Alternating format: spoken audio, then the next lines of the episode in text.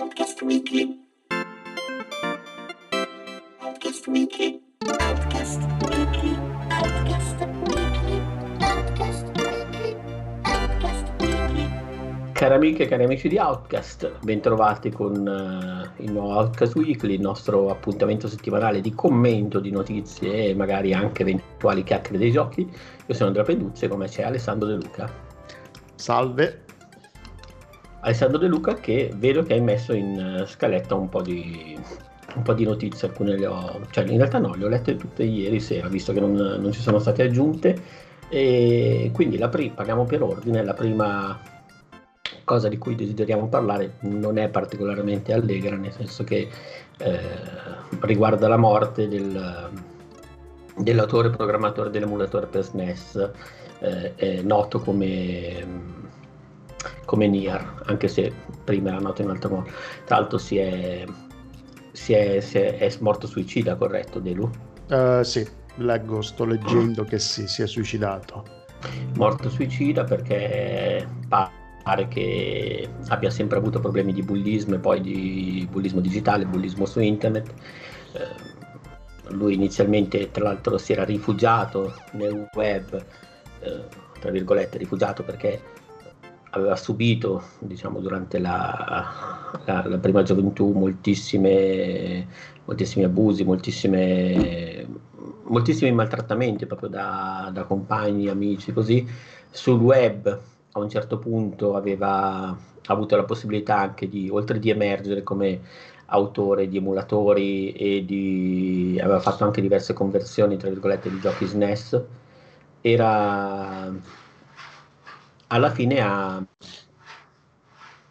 è stato preso di mira da un, eh, da un gruppo di, di bulli, di bulli digitali, se non sbaglio, Kiwi Farms, corretto?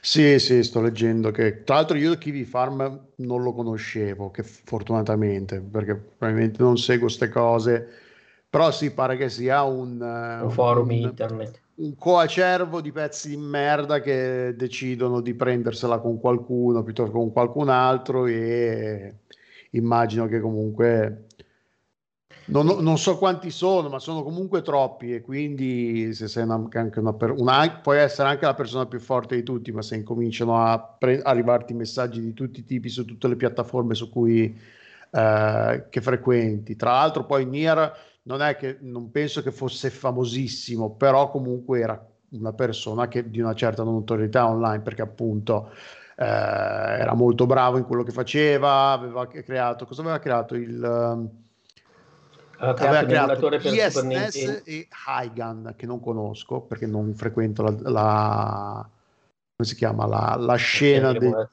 dell'emulazione. Però pare che fosse molto bravo che fosse estremamente eh, portato per queste cose qua.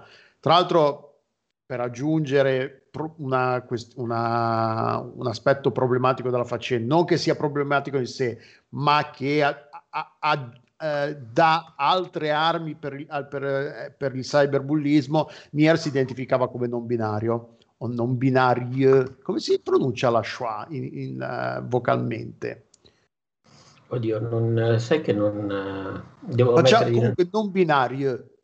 Facciamolo con A- questa cosa tra, via di mezzo tra A e. Eh, quindi un'altra cosa per cui sei fondamentalmente una, una personalità, una personalità di un certo tipo, poi qui in questo ti- figurati, hai anche il problema di identificazione personale e una società che rende questa identificazione personale ancora più difficile non accettandoti per quello che, vu- che sei o che vuoi essere. Quindi Tra figurati, non si immaginare avesse, che- avesse anche eh, diciamo, problemi dello spettro dell'autismo, Ah, anche, ah, ok, infatti. Cioè, era diciamo un- non oso una- immaginare cosa gli abbiano fatto passare a sto, po- a sto, pover- a sto poveraccio eh, ed è veramente una storia terribile eh, per quanto purtroppo l'internet ha questo questa caratteristica di riuscire a estremizzare gli aspetti migliori e peggiori della società. Eh, se da una parte spesso ci sono, possono essere storie eh, positive, lieti fini e tutto il resto, e storie anche di comunità che vengono, che si, che si ritrovano appunto grazie a, alla, al fatto che internet quasi annulli le distanze, ti permetta di trovare anime eh, simili alla tua, che condividono gli interessi, che hanno i tuoi stessi problemi, persone con cui parlare, mentre cioè, crescendo magari noi non, io che la mia generazione non aveva questa, tra virgolette, fortuna. Dall'altra parte è ovvio che rischi anche, è molto più facile trovare gente di merda, perché appunto se con, nella tua vita conosci 10 persone fisicamente, ma online hai potenzialmente la possibilità di conoscerne centinaia, se non migliaia, figurati la possibilità per la, la, la, legge dei grandi numeri, la possibilità di, tro- possibilità di trovare, incontrare gente di merda si moltiplica, quindi e purtroppo Nier eh, sì. si è imbattuto in gente di, in peggio del peggio. La, sì, la veramente faccio. È, è, una cosa che. Mh, mm, oddio, poi in realtà dico che faccio fatica, però poi magari da ragazzino. Perché dai, io non, non sento di essere stato un bullo né avevo, diciamo così, eh, quel tipo di attitudine, però sono anche cose che magari non mi ricordo, che ho, che magari all'epoca non interpretavo in un certo modo, magari magari mi sono comportato male senza accorgermene, nel senso è molto difficile da adulto, ehm, cioè è molto facile da adulto assolvere certe cose o dimenticarsene. Ti ripeto, io adesso sono qui che ti dico, io non ho mai fatto bullizzato nessuno, magari invece esistono persone che anche per un mio comportamento, anche leggero, che fosse alle elementari o alle medie, così eh, se la sono presa malissimo e non l'hanno vissuto bene. Detto questo, faccio molta fatica a immaginare me, cioè, chiedermi come mai effettivamente nascano questo tipo di, di, situazioni, anche e soprattutto online, e per quale ragione. Cioè, capisco il razzismo, capisco il sessismo, capisco, cioè non capisco ovviamente, nel senso il punto. Eh, però veramente azioni addirittura sistematiche le posso, diciamo così, trovare concepibili, nel senso che riesco ad astrarre la cosa in ambiti politici elettorali laddove c'è dietro un, un, un secondo fine di diffamazione per così, però in quest'ambito nel privato così eventualmente anche solo per divertimento oppure per sfogo è, è una cosa che, che faccio proprio fatica ad astrarre, cioè è, inaccett- è in, irricevibile per certi, per certi versi. Non mi ricordo se era a proposito di questa storia, scusate, o a proposito di un'altra storia comunque simile. E c'era qualcuno che faceva, che argomentava per contro l'anonimato online come ormai eh, permettere a tutti di essere online senza metterci tra virgolette la faccia aumenti la possibilità che comportamenti come questi eh, si prolificano proprio perché la gente non... Eh, un po', secondo me, da una parte c'è tanta cattiveria, nel senso che c'è gente che è proprio cattiva, che lo fa proprio per il gusto di far male a qualcun altro e magari dal vivo non lo farebbe perché ci sono, tanti, ci sono appunto tante, tante inibizioni, però online tante di queste inibizioni si perdono proprio perché uno c'è l'anoni- l'anonimato, la possibilità di fare cose senza che ness- nessuno, pochi sappiano chi sei in realtà e che quindi non eh, la possibilità di incorrere nelle, di, di soffrire le conseguenze del, del, tuo comportamento sono molto ridotte.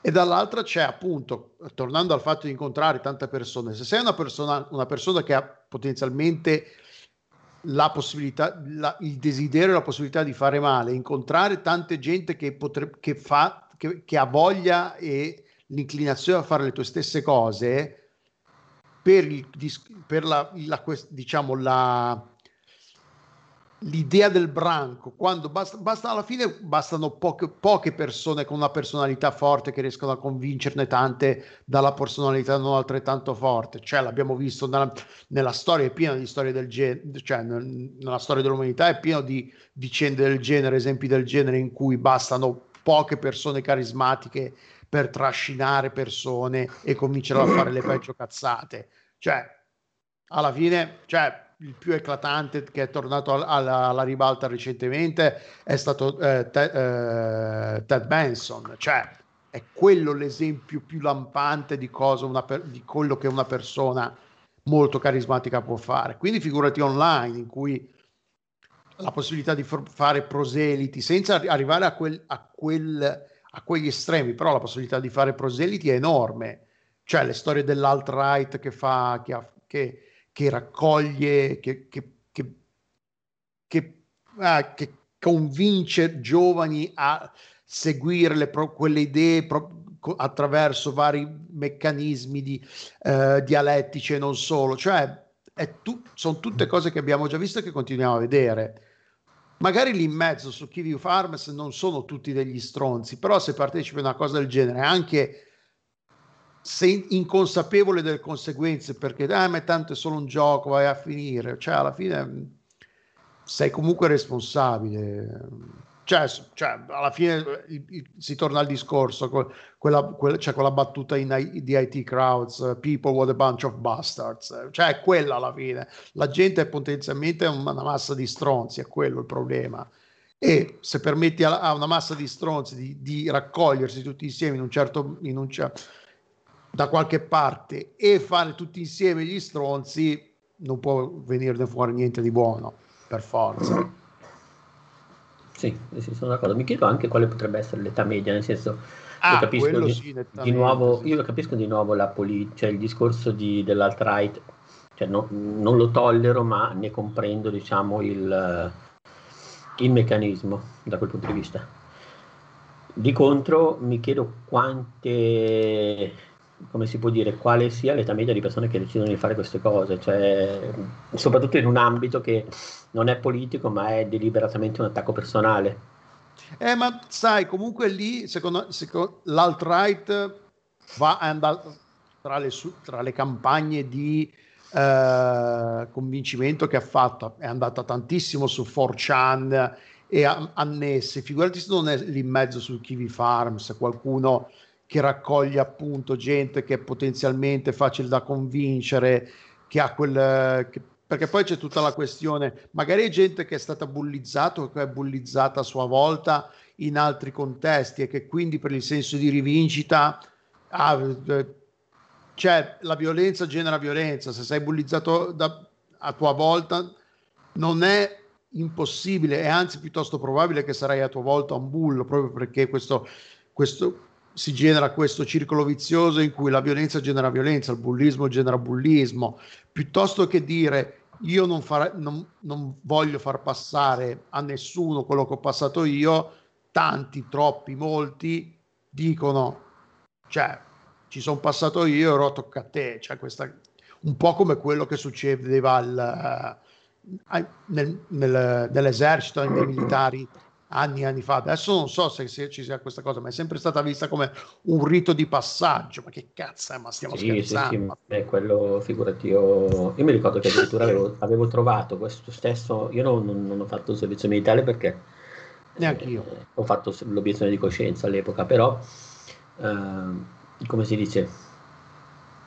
Quando la visita era obbligatoria per tutti, anche per quelli che poi avrebbero fatto la domanda di obiezione, e io ricordo che veramente anche solo durante la visita, poi con questo non voglio eh, discriminare un intero ambiente professionale dove sicuramente ci sono anche ottime persone che non eh, così, però io ricordo che in quello specifico momento erano proprio arrivati i parà che all'epoca passavano per essere quelli più estremi da un certo punto di vista e facevano i bulli alla visita militare perché formalmente noi per quei due giorni eravamo eh, tra virgolette sottoposti a quel tipo di, di codice.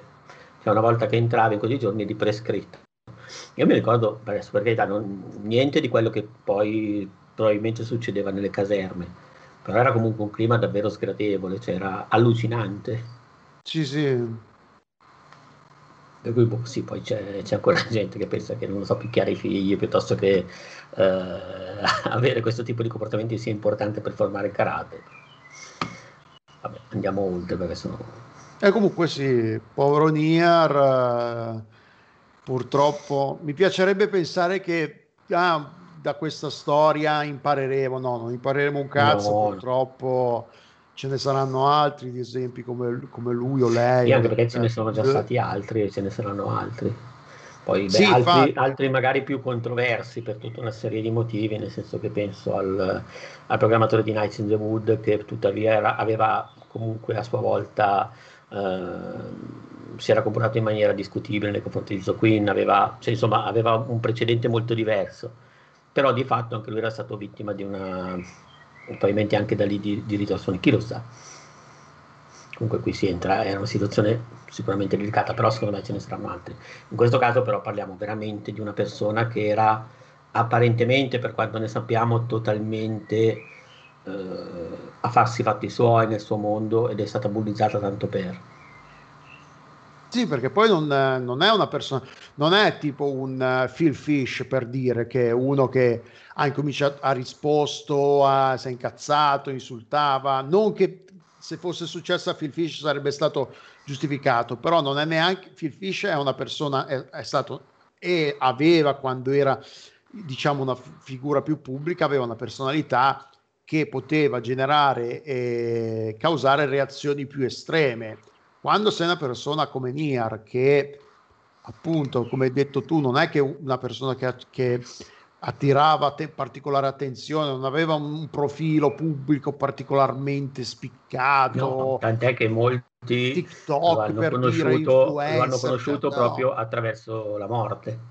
Esatto, sì. Io non ho mai sentito nominare, non frequentando la scena dell'emulazione, non, non l'avevo mai sentito parlare, non avevo mai sentito parlare, quindi si può, è una storia terribile, purtroppo non è la prima purtroppo non sarà l'ultima, perché eh, non, anche dal punto di vista legale, il fatto come dice Iaci in, in chat, eh, il fatto che siti come, del- come quello possano continuare a esistere eh, in nome della libertà di espressione. La libertà di espressione è facile eh, argomentarla quando non ci sono vittime, quando però c'è il prezzo della chi è che paga il, il prezzo della libertà di espressione di gente come quella che sta su Kiwi Farms? Perché non lo paghiamo noi, allora è facile dire, eh, ma la libertà di espressione è sacrosanta. Però nel momento in cui questa libertà di espressione genera vittime, il prezzo di questa eh, libertà di espressione lo sta pagando fisicamente qualcuno, materialmente qualcuno. Cioè non è la, dis- la discussione su quanto sia sacrosanta una determinata libertà di espressione va fatto. Poi magari non cambia niente, però prenderla come, come, come, come valore assoluto la libertà di espressione solo perché bisogna permettere a tutti di esprimersi senza preoccuparsi delle, delle, delle, rea- delle, scusate, delle reazioni, delle conseguenze che ne possono, possono eh, generare da questa libertà di espressione, cioè è irresponsabile secondo me. Sì. Stiamo andando molto sul serio, molto sul complesso. Beh, la prossima notizia sì, rimane comunque eh, con- relativamente eh, in linea, nel senso che alla fine Cristavellone, che più o meno un anno fa, giusto, era stato Sì, ehm, adesso non mi ricordo, era giugno 2020 forse, forse prima, comunque sì, un annetto fa. Secondo me sì, sì, sì, era stato accusato di forse di più. Vai a sapere. Comunque era stato accusato di molestia. Ah, giugno, no, esattamente in giugno 2020, quindi praticamente Capito? Mi, sembrava che non ci fosse ancora il Covid, incredibile. No, Invece invece era, era la fase in cui il Covid non c'era più per alcuni. Comunque, eh, sì, era stato accusato di molestia, atteggiamenti predatori e praticamente adesso, a distanza di un anno, ha deciso di eh, sporgere denuncia per diffamazione a Carissa Ballo e Kelly Bristow che erano tra, eh, tra le persone che lo avevano accusato. In realtà le uniche due persone che lo hanno accusato, a quanto risulta, sono Carissa Barros e Kelly Bristol. Sì, sì. Sono le uniche due persone che alla fine sono, hanno parlato e hanno accusato Cristavellone. Accuse da cui non, dal punto di vista legale non è saltato fuori niente perché come spesso accade in questi casi non, non ci sono, ma anche, nella, anche nei casi in cui ci sono prove fisiche più concrete ed è più facile eh, provare una- un, un crimine piuttosto che un altro.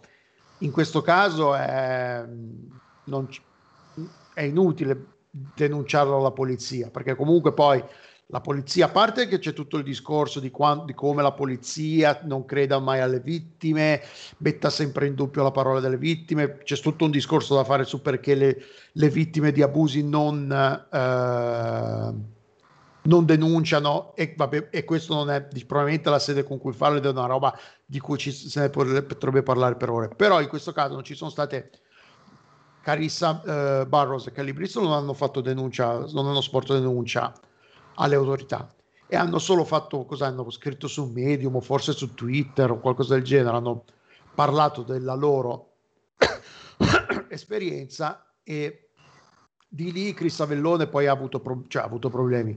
Hanno, molte compagnie con cui stava collaborando hanno tagliato i, eh, le relazioni con lui, tipo aveva scritto la storia di Dying Light 2 se non sbaglio, però quando è uscita fuori la storia gli sviluppatori di Dying Light 2 si sono affrettati a dire che Chris Avellone non lavorava più direttamente con loro già da tempo.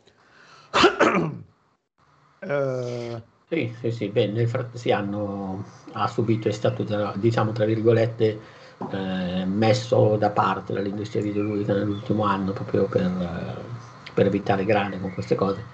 Ad ogni modo, lui ha denunciato oltre alle due accusatrici anche un centinaio di di persone che leggo erano ignoti, anonimi. ignoti, anonimi che comunque lo hanno, lo hanno, accusato, per cui al centro della faccenda diciamo, rimangono la Barros e la Bristol e tanto Avellone credo su Medium, sul suo blog, sulla sua, sul suo profilo di Medium, ha in qualche modo spiegato comunque la ragione di questa cosa, il fatto che ha voluto aspettare un anno per riflettere sulla cosa, fare una disamina di quanto era accaduto, dopodiché ha osservato che alcuni dei post che avevano pubblicamente, quando era stato accusato, una delle sue accusatrici aveva cancellato dei post precedenti che secondo lui avrebbero potuto in qualche modo eh, disambiguare alcune delle accuse, nel senso che c'è stato una...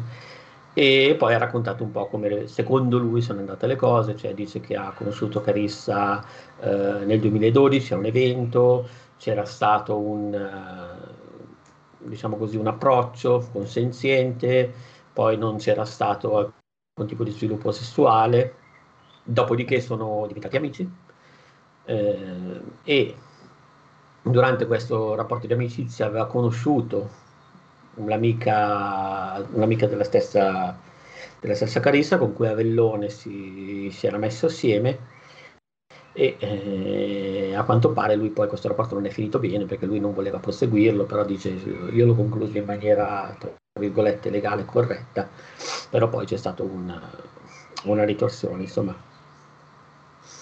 Poi ha detto che sono stati cioè, attacchi dolorosi, non, non, non, lo so, insomma, Avellone diciamo, ha costruito la sua difesa dopo un anno.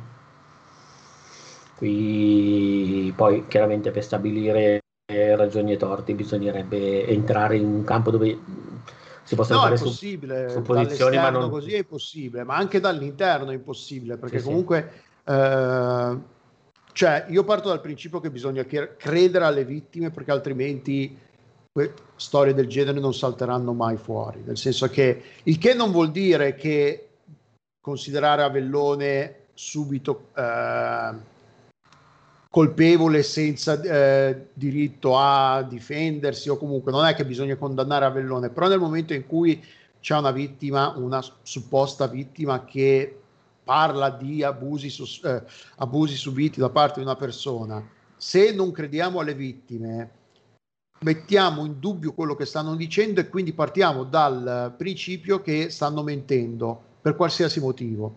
E se non crediamo alle vittime, non ci saranno, ci saranno sempre meno vittime che vengono, che parlano, che, vengono, che si fanno avanti, che, che, che rivelano quello, loro, i traumi subiti.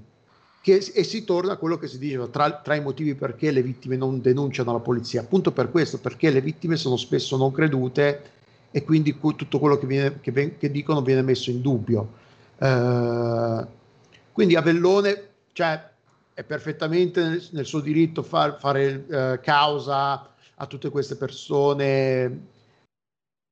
Ed è più probabile che vinca lui che, la, che Barros e Bristol vincano una, una, possibile una fantomatica causa contro di lui per, abusi, per eh, molestie sessuali perché appunto ha più prove materiali a Vellone che non Barros e uh, Bristol però come suggerisce il pezzo alla fine l'impressione è che questo, uh, questa causa rientri nella quello che in America chiamano SLAP, che è Strategic Lawsuits Against Public Participation. Praticamente è una controcausa che viene fatta, eh, che viene sporta contro una denuncia che viene sporta contro determinati individui per sommergerli di costi legali, eh, eh, metterli a rischio di bancarotta in, di, in caso di sconfitta e cosa che fanno spesso quelli che hanno, da, hanno il coltello dalla parte del manico dal, dal, punto di vista fi, eh, finanziario. A Vellone probabilmente si può permettere di fare una causa del genere, di portarla avanti, pagare eh, avvocati tutto il resto, mentre Barros e Bristol non è detto che ce l'abbiano tutti questi soldi e quindi è possibile che Barros e Bristol piuttosto che andare avanti si dichiarano colpevoli solo per evitare di dover metterci di dover spendere soldi per chissà quanto tempo. Cosa che, fa, che spesso le grandi compagnie fanno nei, nei, confronti delle compagnie più piccole, degli individui di singoli, cioè è, una, eh sì, certo, è una pratica eh, conosciuta via patteggiare oppure ritirare le accuse perché a un certo punto fai una stima di possibili spese esatto. che potrebbero risultare, eh, magari anche a fronte di un, uh, di, un, di, un, di un, pool di avvocati più forte da, dall'altro lato. E, eh, insomma, sì, è una cosa molto comune, ma vai a sapere, cioè, ovviamente non...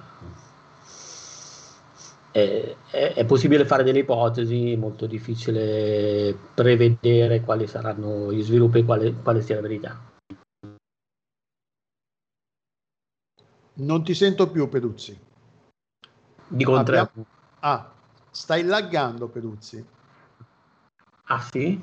Adesso mi senti? Ora sì ti sento, ora ti sento, ti è tornata la voce. Ok, no no, dicevo, anche io sono di solito normalmente garantista nei confronti delle vittime, di nuovo penso che effettivamente, mm, voglio dire, il togliere lo stigma da, da chi cerca una denuncia sia necessario e fondamentale, poi da lì chiaramente poi devono partire le, gli accertamenti e le indagini e tutto quanto il resto, ecco.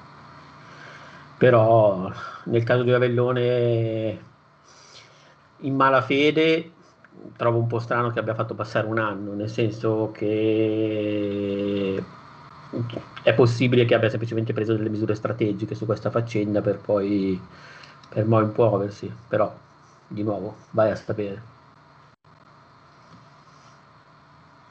Storie del merda, pure questa. Sì, è, sì, è, la punt- è, la puntata delle storie del merda. La puntata delle storie del merda che però si prende una, una piccola pausa, la storia del merda con una storia così, una storia secondo me un, un po' banale, nel senso che il uh, game director di, della Legendary Edition di Mass Effect ha osservato praticamente sul, uh, perché non ci sia, non sia ancora stato fatto il uh, film su Mass Effect, tra l'altro se non sbaglio era stato anche ipotizzato. Beh, nel 2010 perché... ne stavano concretamente parlato, c'era non mi ricordo chi che avevano, che avevano, acquistato i diritti e che quindi ne stavano parlando, stavano buttando su, giù idee per un soggetto e tutto il resto, cioè c'è stato un momento in cui effettivamente il film di Mass Effect era una cosa su cui qualcuno stava sì, lavorando. Sì, adesso sto leggendo con uh, Legendary Fiction e Warner Brothers, uh, stavano lavorando con, uh, con, lo staff di BioWare, sì.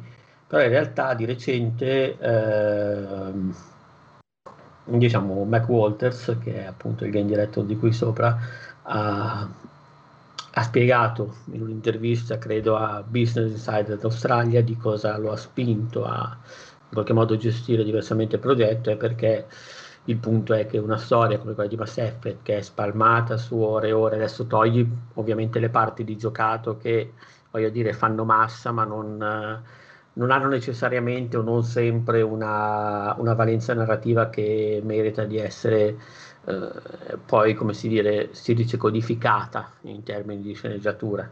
Penso che ok, anche in un film d'azione eh, puoi avere molto minutaggio dedicato all'azione, però magari non hai la ripetitività che gioco forza appartiene a questo genere di videogiochi, eh, nella misura in cui effettivamente diciamo ammazzi tantiss- fai tantissime azioni molto molto simili tra loro che, ha, che hanno senso in termini di meccanica ma che non hanno senso in termini di rappresentazione cinematografica detto questo comunque il punto era la storia la trama e eh, secondo lui l'idea di fare un film su Mass Effect non sarebbe stata una buona idea e in questo senso sarebbe stato molto più interessante, sarebbe molto più interessante eh, raccontare la faccenda in termini di serie televisiva. Tra l'altro c'era stato anche un tentativo in questo senso, poi non, non se n'è più fatto niente, però il discorso generale è che i videogiochi, o comunque certi videogiochi, piuttosto che trasform- essere trasformati in dei film... Eh, brutti o comunque diciamo eccessivamente sintetici in termini di trama probabilmente funzionerebbe meglio in termini seriali il che beh The Witcher è il primo esempio di serie tv in realtà vabbè puoi C'era anche dire che sia la web series di Mortal Kombat anche la web series anche la serie di Street Fighter poi era passata su Netflix di Street Fighter 2 però secondo me in quei casi stiamo parlando di eh, giochi dove tutto sommato decidi di fare la serie più per altro per una questione di eh, mezzi e forma perché voglio dire tu su Street Fighter dove ogni personaggio ha una storia però volendo puoi scegliere di raccontarne anche solo un paio un film ma come nel caso di Mortal Kombat secondo me potrebbe essere più che sufficiente nella misura in cui davvero stiamo parlando di un genere di giochi come picchiaduro dove il background dei personaggi non è e poi è vero che può espandersi soprattutto nella mente dei fan e può diventare qualsiasi cosa, però molto spesso sono degli spunti, quindi in quel caso. Però per quanto riguarda film, eh, giochi molto molto più lunghi e formalmente narrativi, come farà Final Fantasy, probabilmente sì, potrebbe avere senso fare eh, ragionare in termini di serie TV, fosse anche solo perché il videogioco come mezzo è molto più come si può dire, molto più simile al romanzo per certi versi, nel senso che raramente, a parte romanzi relativamente brevi, finisci un romanzo in una sola sessione, allo stesso modo videogiochi di un certo tipo sono pensati per essere fruiti a sessioni, quindi ogni sessione rappresenta ipoteticamente un capitolo nella, nell'unità di tempo minima del giocatore e contemporaneamente risponde molto spesso, soprattutto ultimamente, a una distinzione in atti proprio in questo caso realizzata a monte dal game designer per, uh, per, stabilire praticamente le storie. Io penso che ricordo che quando giocai per la prima volta anche solo a Final Fantasy VII uh, venivo da serie televisive come Il mistero della pietra azzurra, comunque a serie giapponesi che erano pur essendo diciamo serie da 24 episodi quasi sempre, quindi non sto parlando dei, di serie trattate da manga come Naruto, Dragon Ball, dove in generale c'erano archi potenzialmente ripetibili all'infinito, a seconda della dimensione, però a serie che invece avevano comunque un inizio e una fine, ma dove tuttavia c'erano comunque degli archi narrativi, ad esempio se Uh, non so, tu prendi Cowboy Bebop, ci sono determinati archi, se prendi Trigun ci sono determinati archi, poi è chiaro che l'arco finale è quello che con- c'è il confronto del protagonista. Uh, secondo me Final Fantasy, quel tipo di giochi lì rispondevano molto bene a quest'ottica dello scrivere di animazione giapponese e, e, per cui sicuramente Final Fantasy VII era una dimensione seria, aveva una dimensione seriale intrinseca, nel senso che era proprio diviso in atti, ogni atto era dedicato a ciascun personaggio, ti svelava la sua backstory, dopodiché intanto venivi piano piano, andavi avanti con la trama principale di Sephiroth, dopodiché diventava quella, tutti convergevano in quell'unica trama, non è una dimensione narrativa tipica per le serie di animazioni giapponesi. E adesso è una, è, questa cosa è diventata molto molto comune anche nelle serie live action, anche occidentali, per cui sì, chiaro che dipende dal gioco, ma mi sembra, mi sembra ovvio. Poi vabbè, si potrebbe anche entrare in un ambito un po' più, eh, tra virgolette, linguistico, nel senso che senza entrare proprio nel merito della trama, il videogioco formalmente nasce sulla televisione, nel senso che il, videogioco lo vediamo in televisione, quindi tutta l'estetica dei primi videogiochi narrativi, anche le avventure grafiche, sono sempre stati mutuati dalla televisione piuttosto che dal cinema, che, che se ne dica, visto che proprio condividono anche lo stesso spazio, per cui il, il linguaggio è più vicino a quello. Anche quando molto spesso si parlava di videogiochi cinematografici, anche Resident Evil così, in realtà sarebbe stato molto più appropriato concentrarsi su quelle che erano invece le dimensioni televisive e quindi sì, probabilmente i videogiochi potrebbero funzionare meglio in quel modo, però non, di nuovo è, è, una distinzione che ha mille variabili, probabilmente un gioco lungo funziona bene, meglio in un certo modo, però dipende anche di nuovo, qui si parla di Mass Effect, però è vero che Mass Effect ha tanta trama, ma come dicevo all'inizio anche tantissime sequenze di giocate che, che ripeto, puoi rappresentare, una vo- che puoi rappresentare eh, isolando un momento, per esempio di una sezione di sparo di 20 minuti, isoli, ne isoli 5, ne fai una bella scena d'azione, però è inutile che tu la ripeti, come dicevo all'inizio, perché magari invece nel videogioco la meccanica è la ripetizione, perché? Perché serve a farti costruire massa critica e esperienza al giocatore per poter avere poi le skill per andare avanti. Questo nell'ambito di un film e anche in un film di azione non è necessario perché lo, lo, spettatore teoricamente dovrebbe avere già tutti gli strumenti per leggere quello che ha davanti e quindi in qualche modo per, tra virgolette, interagirci. Quindi sì, è, è una cosa interessante per gli spunti che apre, ma ovviamente non, non se ne può fare nulla di categorico. Ecco. Anzi, forse ci ho, ci ho parlato pure troppo sopra. E, um, vogliamo passare alla notizia successiva? Ma sì, dai, passiamo alla prossima. Allora, questa Geru te la, te la lascio, mi sei sul pezzo? Sì, sì, l'ho, l'ho letto, l'ho letto. L'hai, l'hai In realtà è una cosa di cui abbiamo già parlato per un altro gioco, perché è una, è una cosa di cui abbiamo parlato in occasione di Overwatch. Overwatch fa una cosa simile, praticamente è un articolo di James... Oh madonna, è un nome difficile. Trout, Troughton, Troughton. su vg247.com che si identifica come una persona queer, gay. Uh, um, ah no, scusa, no. È un'intervista lead, alla lead writer Amanda Doiron di Apex Legends, che si identifica come uh, gay, lei. E uh, l'articolo parla di come la rappresentazione delle persone, allora fammi dire la cosa, LGBTQ, LB, LGBT LGBTQ mm. eh, in Apex Legends sia fatta con particolare attenzione e eh, fatta in un modo che risulti organica, che non sia so, semplicemente messa praticamente, non so, la scheda del personaggio che ti dice è destro mancino, eh, altezza, peso e poi gay o no, nel senso no, non è una roba del genere, viene appunto raccontata attraverso eh, scene narrative in cui salta fuori che, ah sì, perché poi Gibraltar, quando, quando parla dell'ex boyfriend, dell'ex ragazzo, allora salta fuori appunto che è gay, che Gibraltar è quantomeno che è quantomeno bisessuale, se non gay. Adesso io il, il, i dettagli di tutti i personaggi non li conosco. E, ehm... Guarda, io non, non, ne conosco di nessuno in realtà perché non ci ho mai giocato, quindi sono... No, ma io ci, ci ho giocato un sacco, eh, ci gioco spesso, però non... Eh, il punto è, eh, è appunto la rappresentazione è importante perché comunque è importante che la rappresentazione in questi giochi ci sia, ma è anche importante che sia fatta da persone che quella realtà la conoscono, quindi che eh, i personaggi gay siano scritti da, per, da, persone che quella realtà la vivono, perché se no saltano fuori poi esempi come aspetta, eh, non mi ricordo, era, era no, aspetta, eh. in uh, dov'è, dov'è, dov'è, dov'è?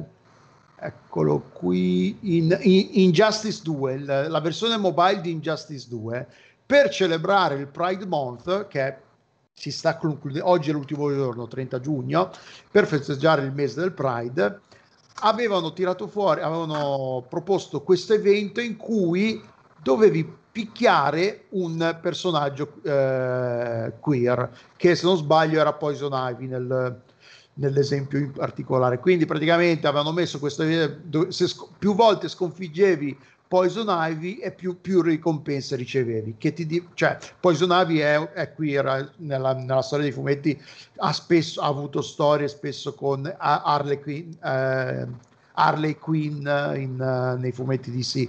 Quindi e loro hanno pensato e eh, la, Doiron dice appunto che cose del genere saltano fuori spesso perché all'interno delle, dei team che si occupano di queste, di queste, cose non ci sono personaggi gay, beh scusate personaggi gay, uh, membri del team che sono gay. Quindi... No, perdonami, questa faccenda di, di Poison Ivy era stata promossa ufficialmente? Sì, sì, sì, sì, sì era e, e, l'hanno ritirato una cosa cioè, che non era, non era, una cosa fatta dai fan nata da qualche forum no no e... era, era un, un, evento del, del, in, nel, non so se hai presente come funzionano gli eventi speciali sì, a tempo sì, limitato nei, nei, nei game sì sì sì ho presente però eh. è assurdo come sia venuta questa pensata cioè allora è venuto in mente di fare non so per quanto in, in, penso che nel loro idea no ma io ci vedo veramente deficienza nel senso che voglio dire tu dici ah beh allora qual è il personaggio che possiamo cioè, e allora diciamo, beh, allora se combatti, se lo usi spesso, lo chiami in causa spesso, noi celebriamo il Pride,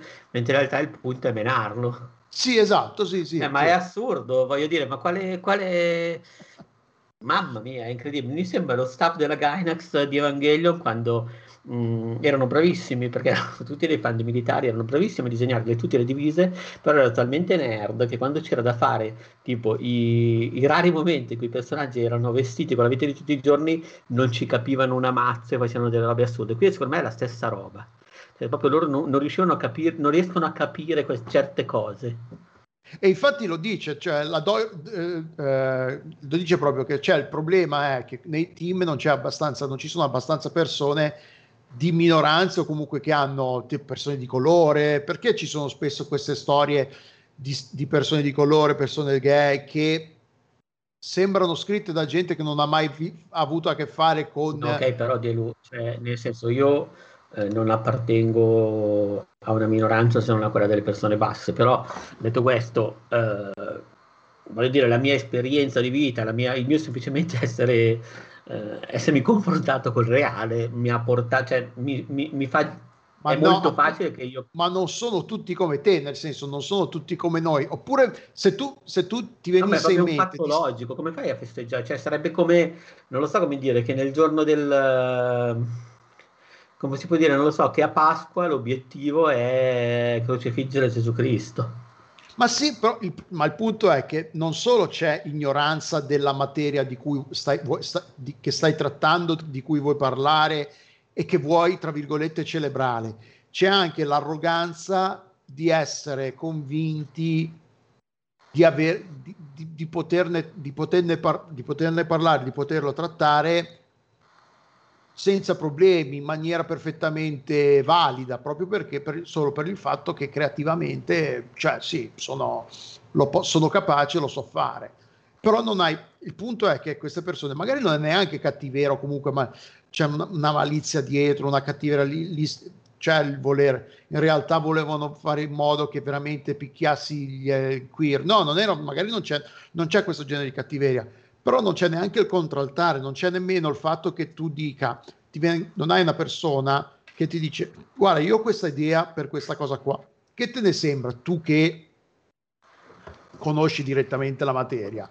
Cioè è un po' come dire, io decido di fare un, un romanzo di, non so, di appunto sui serial killer e scrivo di tutti gli studi sui serial killer, sai, il comportamentali, tutte queste cose qua, senza parlare con nessuno che ha studiato la materia.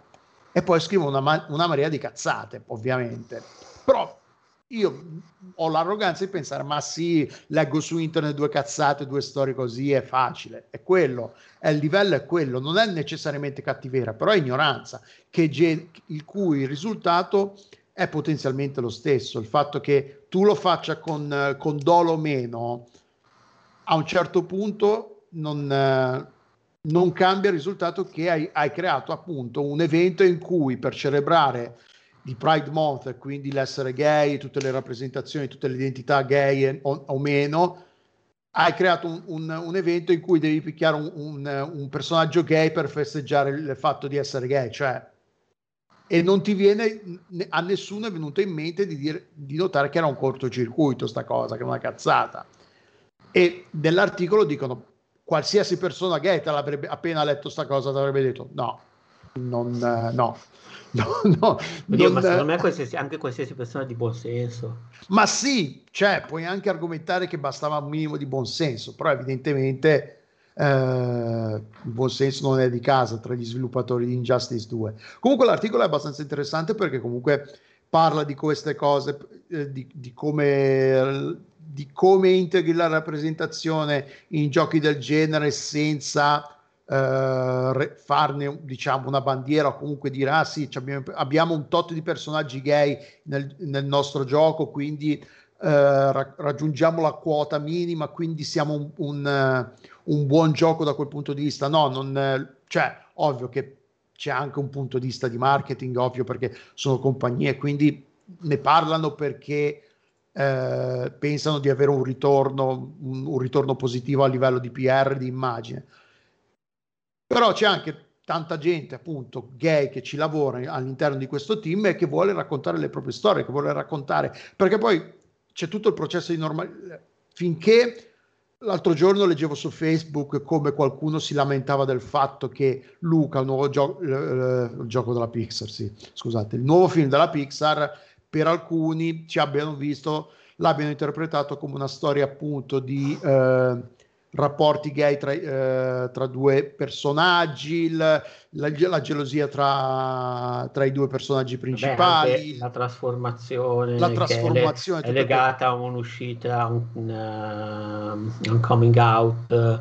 Uh, il fatto, sì, beh, vol- però lì secondo me la questione è che, allora, al di là di quelle che possono essere le intenzioni che possono averci, me- che possono averci messo gli autori, che magari qualche accenno è stato, è stato inserito deliberatamente, magari no, però adesso il fatto che è un materiale fiabesco talmente flessibile, talmente duttile che tu voglio dire, molto facilmente ci puoi vedere sopra quello che vuoi. Su... No, no, ma infatti il, quello che volevo dire è come sì, eh, la, la, polemica che era saltata fuori era che c'era qualcuno che diceva: ah, ma io allora Luca non voglio andarla a vedere perché se ogni film deve diventare un, un, una dichiarazione politica di intenti, ci, questa cosa, ogni, vo- ogni cosa deve diventare politica, ci devono sbattere in faccia tutte queste argomentazioni continuamente.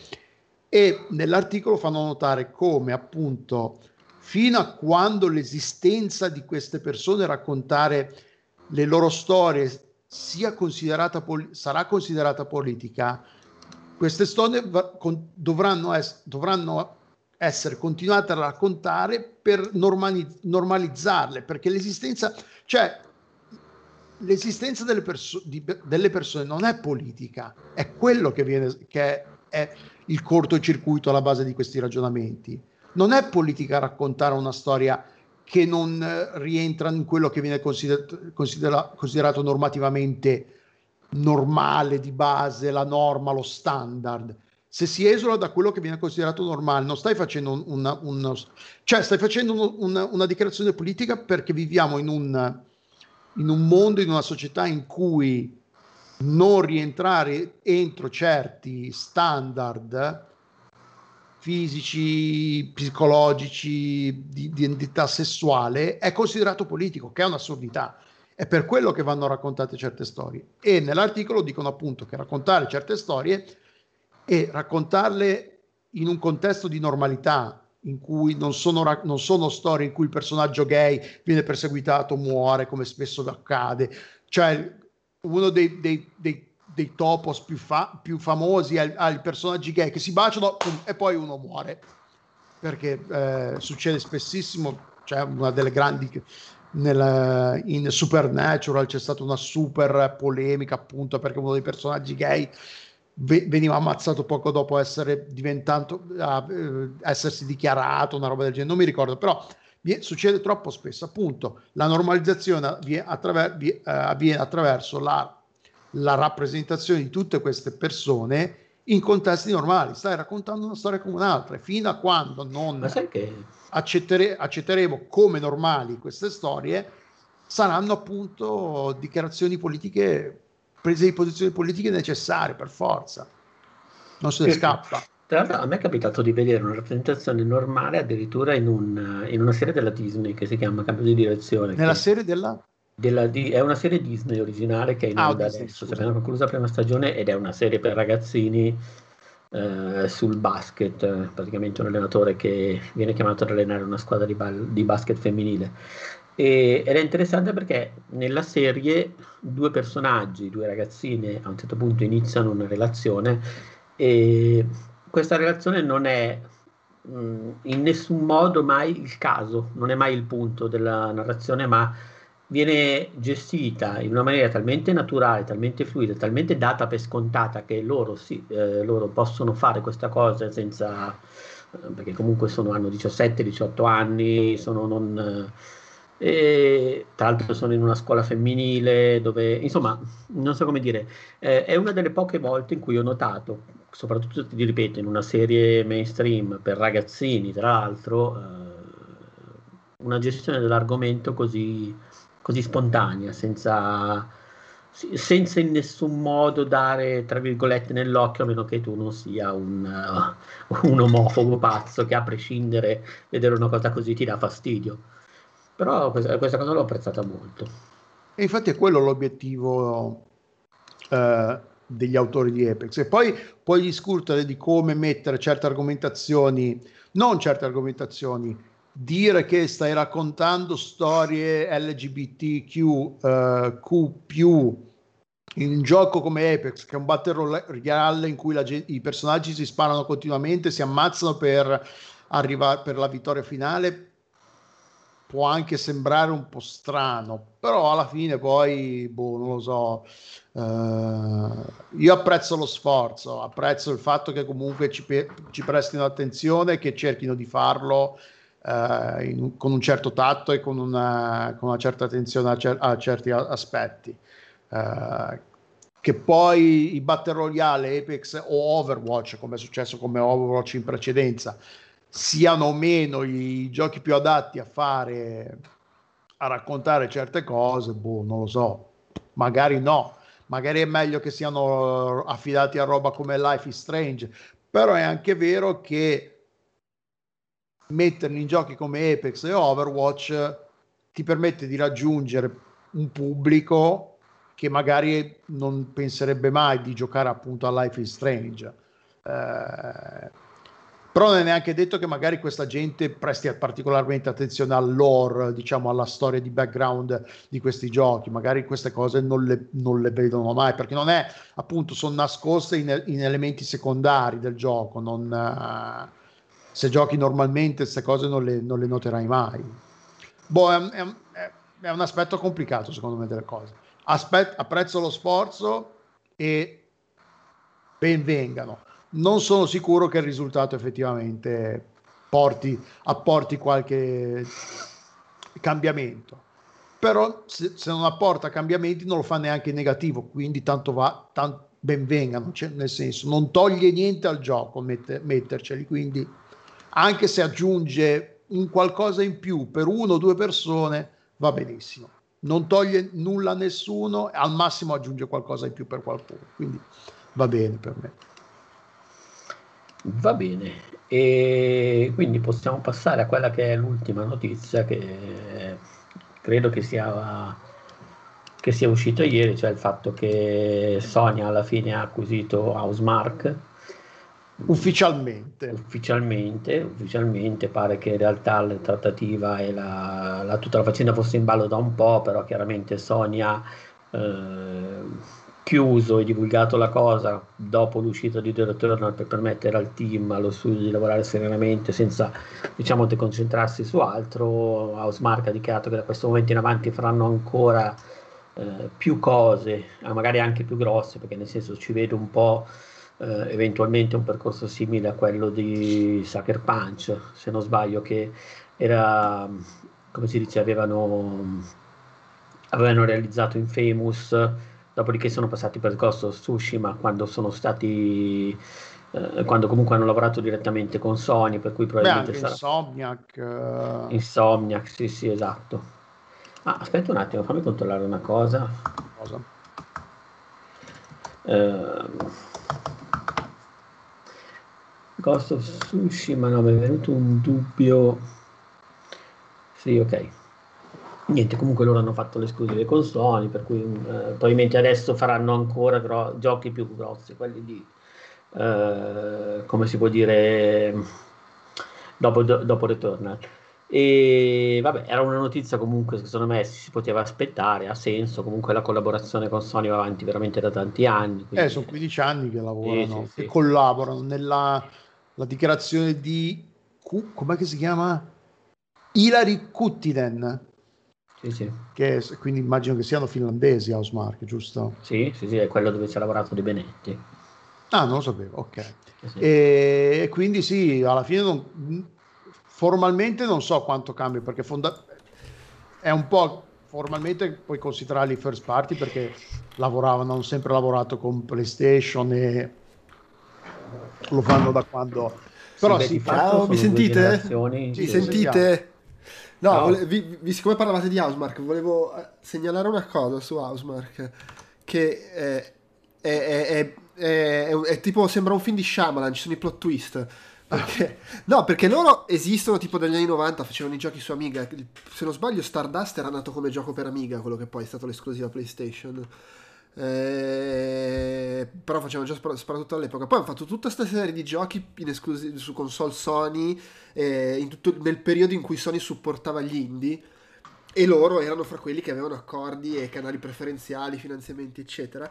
Dopodiché c'è stato il momento in cui Sony ha detto. "Ah, Basta, gli indie hanno rotto i coglioni all'improvviso. È successo durante periodo, gli anni di PlayStation 4. a un certo. Tant'è che Housemark si è ritrovata un po' con l'acqua alla gola. Eh, hanno fatto un ex macchina multipiattaforma che era tipo l'ultimo tentativo di fare una roba di quel che c'è genere. anche su PC se non sbaglio ce l'ho Sì, infatti è uscito PC e PlayStation 4, ma c'è stato proprio un momento in cui non avevano più il tipo di collaborazione che avevano con Sony ed è stato un momento che li ha messi in crisi enorme, ma proprio anche a livello economico, ricordo che ne parlava il capo di Housemark. Infatti mi ha stupito che poi siano ritornati, evidentemente comunque i rapporti con Sony non è che fossero si fossero rotti di per sé, che a Sony non interessava più finanziare quel tipo di piccola produzione, allora loro hanno deciso di provarci con qualcosa di più grosso e hanno ritrovato un modo di lavorare con Sony e le cose sono andate talmente bene che Sony ha detto vabbè sai che vi, vi compriamo.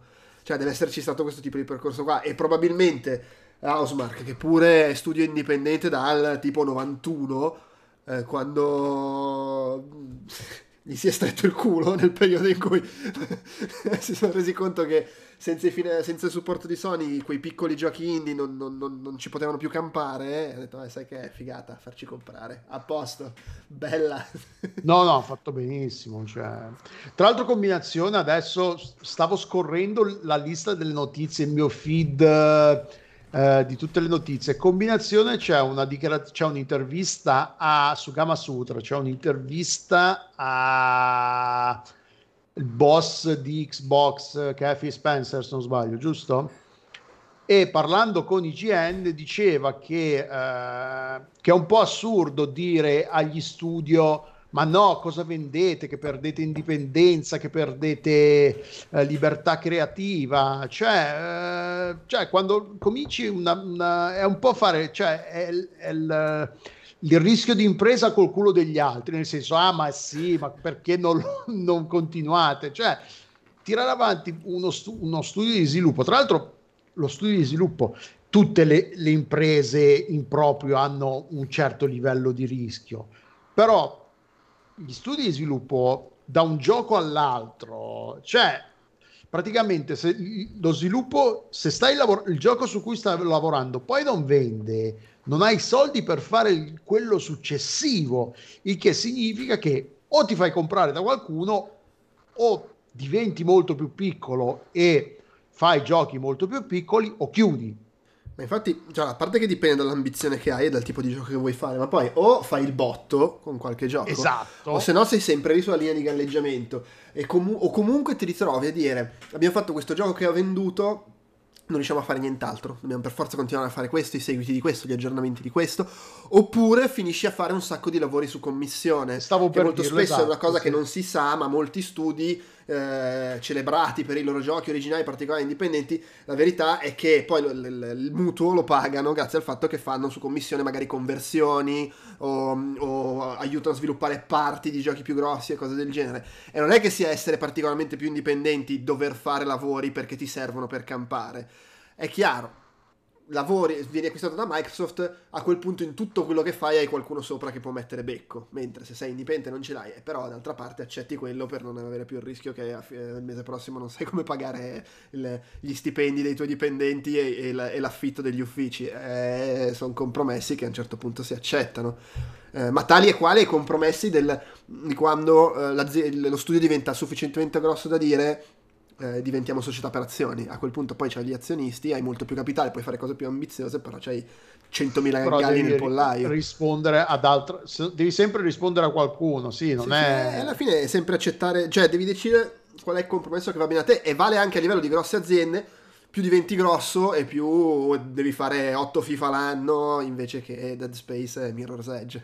oppure devi fare appunto la, devi collaborare spesso ri- rientri nel, solo nelle diciamo dei ringraziamenti o comunque non nel- nei credits spesso questi lavori qua non rientrano però non mi ricordo c'era, c'era stato un team che era saltato fuori che forse era eh, quelli di Prey come si chiamano?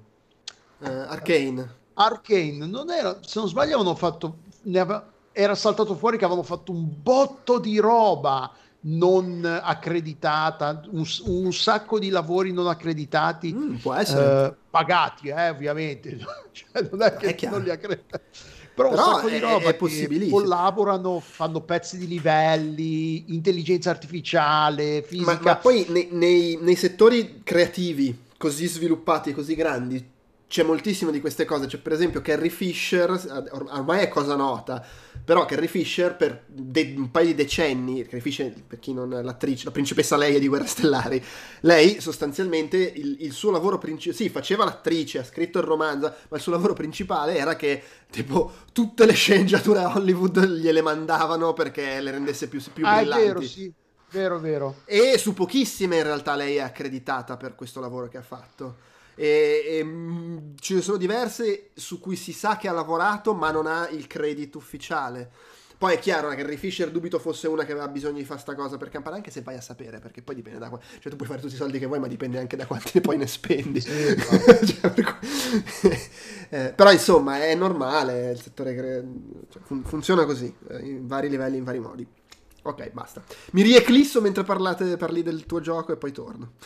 E comunque, tra, in- oltre all'annuncio ufficiale di- dell'acquisto di Housemark, dell'acquisizione di Housemark, c'è anche l- l'errore da parte di Twitter giapponese che ha caricato per, per annunciare l'acquisto di Housemark, ha caricato ehm, un'immagine sbagliata in cui c'è il, il logo di PlayStation Studios, Game Studios, e Bluepoint Games invece che, che quello di Sì, Housemark. infatti, per cui c'è chi pensa un, eh, che Quindi ci sia pro- di mezzo anche l'acquisizione di Bluepoint Games. Sì, che probabilmente hanno acquisito Bluepoint, anche Bluepoint, non che quella Housemark eh, non l'abbiano acquisita, che invece che, ha- che stiano solo aspettando il momento giusto per, per annunciare l'acquisizione di Bluepoint, o magari sono talmente in fase talmente avanzata di, eh, di trattative che gli hanno detto: Vabbè, ma cominciamo a preparare già l'immagine, che tanto ormai è praticamente fatta.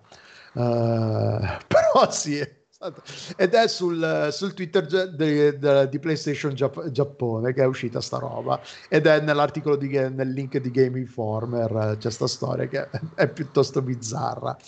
Quindi sì, va- vabbè, Blue Point sono quelli che hanno fatto il remake hanno lavorato sul remake di eh, più recentemente di Demon Souls e poi cosa hanno anche fatto? Hanno fatto Shadow of the Colossus Sì, sì, eh, e poi Ico forse, no, non mi ricordo, però ne ha fatti diversi di remake per PlayStation, quindi è gente che sull'hardware PlayStation ci sta a lavorare, ci sa lavorare e il risultato comunque sono sempre bei, bei giochi, perché comunque è gente che eh, sa modernizzare i giochi restando fedele al, diciamo, al- allo spirito dell'originale e so- diventano giochi che continuano a essere giochi fruibili e godibili anche dal pubblico più moderno anche se in realtà non si parla di giochi della, della preistoria del videogioco, non stai par- modernizzando Donkey Kong, si parla, cioè sha- modernizzare Shadow of the Colossus non è che sia sto lavorando, è un gioco moderno nel senso più, la- più Eh, ampio sì, sì, del però... termine.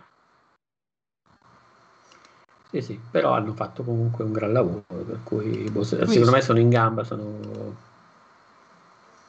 Tra l'altro, panora- tra l'altro, scorrendo panoramica velocissima di, di roba che è stata annunciata oggi. Hanno annunciato che Konami e, Blooper Team sta- hanno annunciato una partnership strategica, una collaborazione strategica eh, che pare per lavorare su un nuovo IP di Konami, però potrebbe anche essere che forse so- eh, sono lavoreranno sul nuovo Hill. Blooper Team, Bloober, scusate, sono con la B. Sì. Bloober Team sono quelli di The Medium. Quindi il fatto che abbiano questo background di giochi psico horror, horror psicologico, No, no, di Medium il gioco che, che è con la, la stessa identica copertina di eh, Control. Esatto. E a proposito di Control, bravo Peduzzi che mi dai l'aggancio, sono stati annunciati due nuovi giochi di Control. Uno è un- è uno spin-off multiplayer che, che è Project eh, dov'è? Project Condor il nome in codice al momento e poi è stato anche annunciato un, un nuovo gioco di control più a- su budget più, più grosso più, più cioè gli danno ci, saranno più soldi per fare un nuovo control poi altra roba che è saltata fuori oggi di giochi Magic Legends chiude un gioco basato praticamente l'ARPG alla Diablo basato sul, sull'universo di Magic è stato in beta qualche mese fa infatti è stato diciamo ci hanno giocato per un paio di giorni su, su, su Twitter scusate su Twitch su Twitch eh, finito il periodo di promozione pagata da parte di Wizard of the Coast non ci ha più giocato nessuno e dopo mesi di silenzio e compagnia bella hanno deciso che l'interesse non era abbastanza alto probabilmente avevano problemi strutturali di gioco che avrebbero richiesto la mesi e me- altri soldi e soldi di lavoro che evidentemente non ci volevano mettere dentro e quindi chiude e poi cos'altro? Un sacco di eh, Casey Hudson che era ex boss di BioWare ha annunciato il suo nuovo studio che uscirà su un nuovo gioco che stanno lavorando su un nuovo gioco. Cioè sì oggi è uscito un sacco di roba proprio mentre st- stamattina mentre stavamo pa- pe- preparando l- l'episodio quindi sì eh. e basta mi sembra. Ah sì è che stanno lavorando eh, che Bethesda ha detto che stanno, sono in fase di design di Elder Scrolls 6 Quella, E che- ma quello che sarebbe dovuto partire alle tre in qualche modo. sì, infatti è in fase di design e che, se basa- e che sarà basata sulla tecnologia di Starfield, quindi sul, probabilmente sull'engine che fa muovere Star, Star che, che por- che- su cui si basa Starfield. Va bene. Quindi, direi se- se state abbiamo, abbiamo fatto anche sei- proprio le- l'escursus. In realtà ammetto che oggi non, non ho ancora avuto modo di leggere notizie, per cui ci arrivo, ci arrivo proprio adesso. E Devu, tu invece hai anche un gioco di cui parlare, corretto? Sì, eh, allora, premessa, non è una recensione questa, non è un consiglio da questa, è perché è la- stiamo parlando, eh, parlando di Last Epoch o Epoch, probabilmente Epoch, Last Epoch, che è un ARPG alla Diablo eh, in early access su Steam. È possibile acquistare al momento, ci sono 30, stiamo, stiamo registrando il 30 giugno e eh, ci sono gli sconti, le offerte, ci sono le- i saldi estivi su Steam, quindi è disponibile al 20% di sconto. Normalmente costa 30 euro. È possibile anche acquistarlo direttamente sul sito del- dello sviluppatore, che si chiamano adesso, non mi ricordo come si chiamano, scusate. Ehm, si chiamano, ve lo dico subito, 11th Hour Games. Eh, è possibile anche acquistarlo direttamente sul, sul sito del- del- dello sviluppatore lastepoch.com a prezzo più alto però danno anche in più tipo dei, dei pet danno anche in più anche delle monetine 350 non mi ricordo che cacchio sono monete loro per acquistare poi la roba eh, i- i- gli elementi cosmetici che metteranno in vendita per sostenere il- il- lo sviluppo del gioco. Al momento è in, ehm, Uh, come ho detto, Early Access è uscito il 30 aprile 2019. È la versione al momento giocabile è la 0.8.2, quindi alla 1.0 mi sa che manca ancora un po'. Uh, non penso che uscirà entro il la fine del 2021 però comunque io ho approfittato era un po' che ci pensavo perché comunque a me il genere piace ho gioco, ne ho giocati un sacco di questi generi di giochi um, ed era un po' che mi incuriosiva questo gioco anche perché ho smesso di giocare a Path of Exile quindi avevo, ge- avevo il buco di quel genere di giochi uh, da riempire in attesa di Diablo 2 che esce a settembre e Diablo 4 semmai quando uscirà. E quindi ho detto ma sì 24 euro per la curiosità diamogli la Steep non, non uh, rivoluziona il genere non introduce niente di particolarmente rivoluzionario il genere, le abilità. Se avete giocato a, a tanti giochi di questo genere riconoscerete c'è molte abilità che ricordano sono praticamente simili a quelle di alt- identiche a quelle di altri giochi del genere.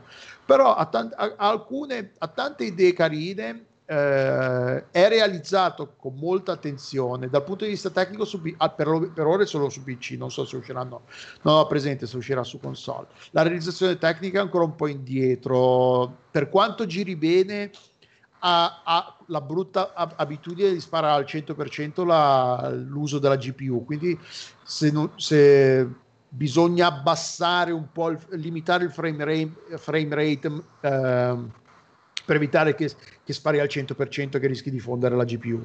Uh, eh, ha tanti uh, sistemi di gioco che si inte- integrano bene l'uno con l'altro. Praticamente ogni, ogni classe, ci sono 5 classi di, per- di, personaggi al momento, di cui ogni, cla- ogni classe ha tre specializzazioni tra cui scegliere al, al mom- arrivando a un certo punto uh, della storia, che ci si arriva intorno al livello 25 una volta scelta la specializzazione non si può più cambiare, la specializzazione è fissa per quel personaggio, quindi se volete provare un'altra spe- specializzazione bisogna creare un altro personaggio di quella classe, della classe base.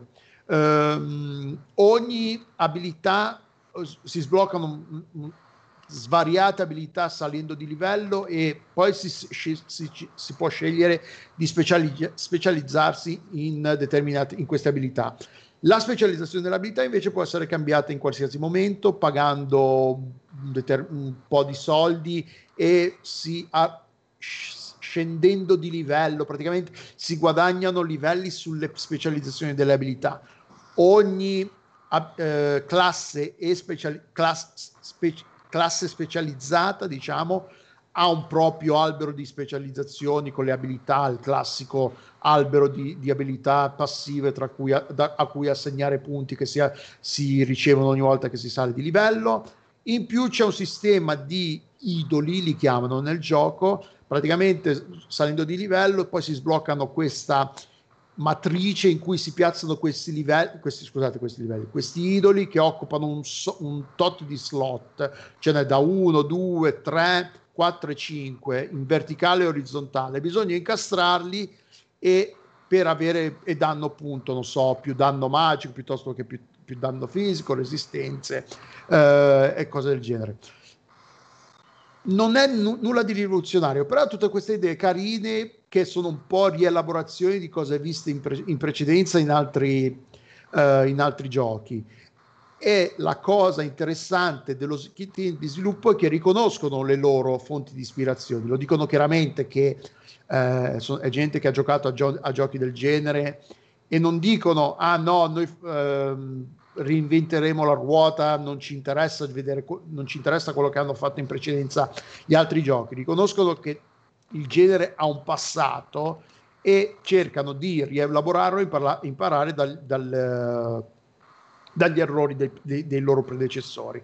Il gioco è, interessante, è carino, per gli appassionati del genere vale effettivamente quei 25, forse anche a prezzo intero 30 euro, però è, è, un, um, è un early access, non si sa quando uscirà in versione definitiva. Mancano ancora dei contenuti, tipo non tutte le classi, le, le classi basi hanno tutte le tre, le tre, specializzazioni pronte, tipo l'accolita all'accolita manca la terza specializzazione del Warlock ancora. Uh, l'endgame è ancora in fase di sviluppo, mancano ancora, c'è già qualcosa ma non c'è tutto, manca una classe di, di una classe di livello, un livello di oggetti leggendari che saranno ancora più potenti di quelli attualmente presenti. Il sistema di crafting è ancora in fase di, di, di modifiche, per quanto sia molto ben eh, realizzato, già hanno delle belle idee ed è, ben, ed è semplice senza essere super complicato come può essere quello di Path of Exile però è abbastanza profondo da risultare interessante e da spenderci risorse e tempo. Eh, quindi sì, boh, ci, ci, ho giocato poco, ci sto giocando ogni tanto, non voglio bruciarmelo tutto perché poi magari finisce che ci gioco tanto in early access e poi quando esce comunque non ci torno come spesso accade, però è, è carino, è interessante, magari mettetelo in wishlist tenetelo per tenerlo d'occhio perché ha tante idee carine ed è il team dà l'impressione di essere di gente che ci tiene, vuole fare un bel lavoro e non... Uh, non, non, ha fretta di uscire, probabilmente hanno abbastanza soldi da poterselo permettere e, e ci stanno prestando attenzione e stanno lavorando, lavorando bene per ora. Quindi tenetelo d'occhio, ve lo consiglio. Va bene. Adesso Andrea. È il momento di evocare Andrea Materna. Aspetta che gli mando Eccomi, arrivo. Eccomi qua. Io vi sento, vi sento sempre. Infatti mi... sì, è angosciante, è una cosa Addirittura angosciante. Sì, sì, nel senso è come essere il grande fratello. allora, io sono qui per parlare di Alex Kidd in Mir- Miracle World DX che è un remake di Alex Kidd in Miracle World, che era un, uh, un, gioco per Sega Master System del 1986, che era diciamo uno dei due tentativi con cui Sega aveva provato a farsi la sua mascotte negli anni 80, l'altro direi era Wonder Boy. E poi insomma c'erano stati. Wonder Boy era. Lo, lo consideriamo, chiedo, eh, nel senso vale come. Beh, se ne, erano, se ne erano un po' impadroniti perché poi avevano fatto Wonder Boy 3 per Master System, poi il 4 su Mega Drive. È stato per un po'. Me- mentre era andato avanti Adventure Island, il modello vecchio, quello del primo Wonder sì, Boy. Sì, sì, Però sì, era, era se possibile cioè, due tentativi comunque timidi e poco riusciti. Alex Kidd era proprio il tentativo, facciamo la nostra mascotte, credo. O comunque facciamo un platform game di Sega, vediamo come va. Avevano fatto un po' di seguiti, cioè, avevano fatto un seguito in sala giochi, cioè, un, insomma, un altro gioco in sala giochi, The Lost Stars, che poi era uscito su Master System. Avevano fatto un gioco di BMX, uh, eh, High Tech World, che era tra l'altro uh, stile um, Super Mario Bros. 2, cioè in Giappone era un altro gioco e in Occidente era diventato un Alex Kidd. Eh, poi aveva fatto quello per Mega Drive che era effettivamente un seguito di Miracle World e l'ultimo che era uscito era Alex Kidd in Shinobi World che era praticamente uno Shinobi eh, con però dentro Alex Kidd e, e, basta, si è fermata lì nel 1990 la serie anche perché poi a quel punto è arrivato Sonic e ciao Alex Kidd Ehm, questo è un remake. Beh, poi Alex Kidd è apparso sempre come comparsa nei vari giochi di guida, eccetera, ma non sono più usciti i giochi. Adesso c'è questo remake.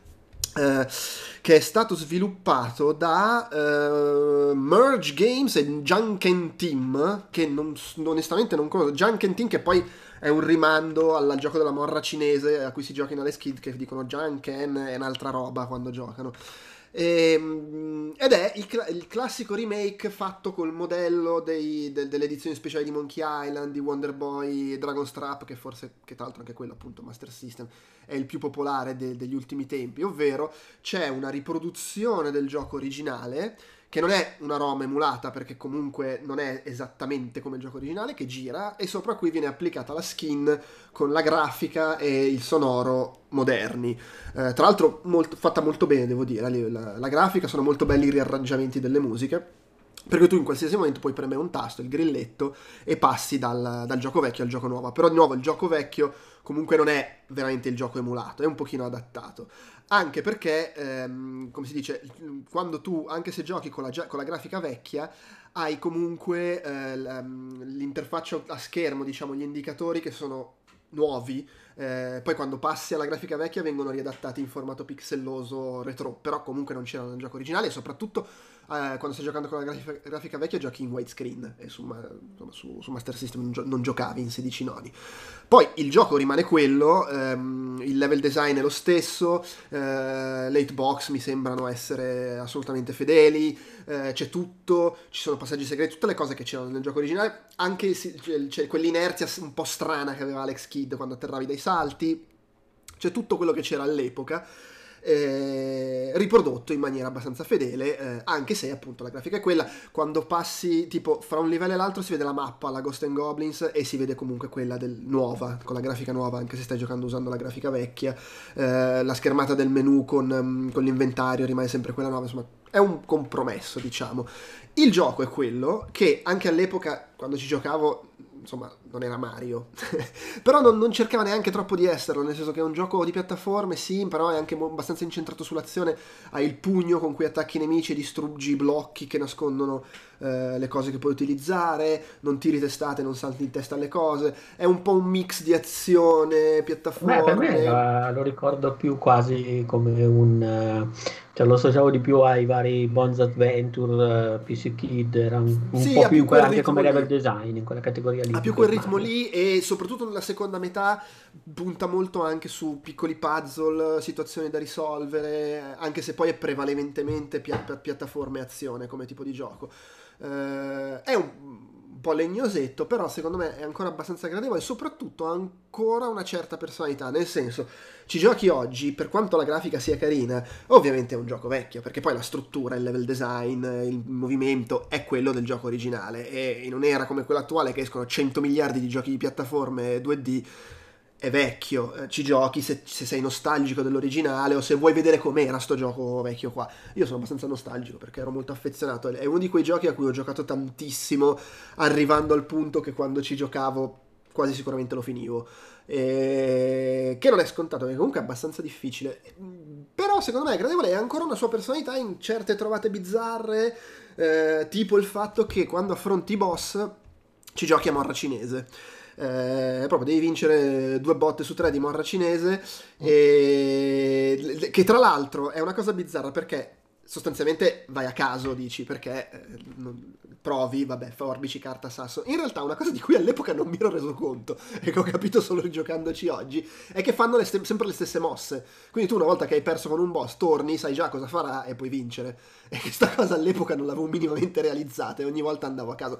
In realtà sia nel gioco originale che in quello di adesso puoi trovare questo bonus che ti fa leggere nel pensiero e vedi la nuvoletta sopra il boss che ti fa vedere cosa sta pensando di fare. Quindi comunque puoi giocartela anche da quel punto di vista. Poi nella seconda metà di gioco, dopo che gli hai battuto a morra cinese, devi fare anche proprio la boss fight, quindi c'è anche quello. Eh, secondo me è un gioco molto gradevole. Mm, tra l'altro, picchi di difficoltà non esagerati, tranne in un punto che ricordo che odiavo anche all'epoca. Nel castello finale c'è questo punto in cui devi nuotare passando in mezzo a delle punte acuminate che ti ammazzano sul colpo. Ecco, tutto ti uccide sul colpo. Qualsiasi cosa tocchi ti ammazza. Non, non c'è energia o robe del genere. E quella parte in cui devi nuotare, in pratica quando sei in acqua, normal- classicamente l'acqua ti spinge verso l'alto. E quindi tu devi andare in basso per contrastare, devi riuscire ad andare dritto dando i tocchettini come nei giochi di guida per la prima PlayStation senza l'analogico, quando dovevi curvare facendo ta ta ta ta, ta sulla croce digitale, che già era una roba da bestemmia all'epoca col pad del Master System che comunque era un buon pad digitale. Col pad del 360 veramente ho tirato giù un calendario per fare quel passaggio. E fra quel, quella cosa lì, l'inerzia un po' strana che ha il personaggio quando atterri, un po' di morti indesiderate. Va detto che questo remake eh, è un po' più morbido perché? Perché tu parti con tre vite però quando muori ci sono dei checkpoint invisibili, quindi tu muori e riparti sempre poco prima. E anche quando finisci le vite e riparti quindi dall'inizio del livello, puoi continuare. Hai i crediti infiniti. In più, se vuoi, c'è la spunta nelle opzioni per le vite infinite. E quindi di fatto riparti sempre dai checkpoint, non ti fa mai ripartire dall'inizio del livello e puoi continuare all'infinito. Però se lo attivi non, non sblocchi degli achievement. Ehm, quindi insomma comunque questo lo rende più amichevole. Io in realtà ci ho giocato senza usare le vite infinite e devo dire sono arrivato in fondo eh, senza impazzire più di tanto, tranne magari nell'ultimo castello che è il, è il livello più lungo. E mi ha ricordato un po', Andrea, quella cosa che dicevamo quando mi hanno parlato in Retro Outcast di Castlevania Bloodlines. Nel senso sì. che anche questo gioco qua è un gioco che se ci giochi come si gioca con i platform di adesso, cioè vai, vai dritto e tanto te la cavi con i riflessi, ti piglia calci in culo questo, cioè non, non, c'è scampo, è un gioco in cui tu devi calmarti, guardi la situazione e, e, ti comporti con attenzione, allora salto lì, mi fermo, stare attento, l'inerzia, perché qualunque cosa ti tocchi ti ammazza sul colpo, poi alcune hitbox sono un po' sospette, per cui insomma... Eh... Sì, sì, sì, no, assolutamente. Tra l'altro, eh, se mi permetti, vorrei fare un intervento che mi ero tenuto da parte per per la roba di Sonic, che effettivamente il mio problema con Sonic era proprio questo qui. nel senso che il gioco non mi pe- cioè, era troppo più divertente a farlo di filato, però c'erano momenti in cui era importante assolutamente fermarsi ed era una sensazione di castrazione, come, come, quando eh, ho molta fame, devo mangiare qualcosa tipo la pasta con le vongole o il pesce, però devo togliere le spine, togliere mi girano le palle. Eh, ma io la capisco sta cosa, però se tu ci hai ascoltati, la mia impressione, anche rigiocandoci, è che sia una roba troppo più forte nei seguiti quella mentre il primo tutto sommato sia abbastanza equilibrato nel, allora, sì, nel, sono nel da, dividere le parti, cioè le parti in cui puoi correre te lo lasciano fare e che ci sono molte parti in cui proprio cioè, non c'è modo di correre e devi giocare. No, no, no, so, sono d'accordo. Più, sono più i primi due livelli che ti, cioè, sono più i primi livelli che ti caricano in quella direzione e poi così è vero. Il secondo, tra l'altro, è anche quello che ho giocato di più in assoluto, per cui evidentemente ho assorbito la cosa. Però, sì, sì. diciamo, fuori, fuori discussione. Secondo me è una sensazione che capisco anche. In Alex Kidd lo ricordo molto più misurato da questo punto di vista. Beh, ma poi Alex Kidd, cioè Alex Kidd non ci sono proprio equivoci, cioè devi stare attento e basta. no, no, no è, più, è, molto più vicino davvero ai giochi che dicevo prima, ma anche a vari Legend of Firotomna, sì, eh, sì, sì. Ghost and Ghost, è, è, è molto più eh, sala giochi da quel punto di vista. Sì, beh, vabbè, del resto è un gioco dell'86, cioè è, Certo. anche, è anche normale. Sonic eh, inaugurava un po', se vogliamo, insieme a Mario 3 Super Mario World, eh, la- la- quella- que- quel cambiamento che c'è stato Sì, poi ma, negli anni ma già il 90. primo Mario ti spingeva, cioè aveva quella, scivo- aveva quel- quella camminata un po' più scivolosa. Sì, era, era più- però era comunque, ver- era anche comunque molto più figlio di puttana dei Mario successivi, il primo. Minchia, sì.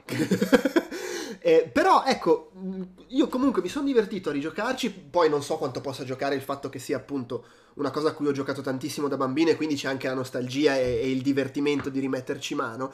Però l'ho trovato delizioso come remake, anche se devo dire la, la grafica nuova è molto bella, però è anche un po' secondo me banalotta, tra virgolette.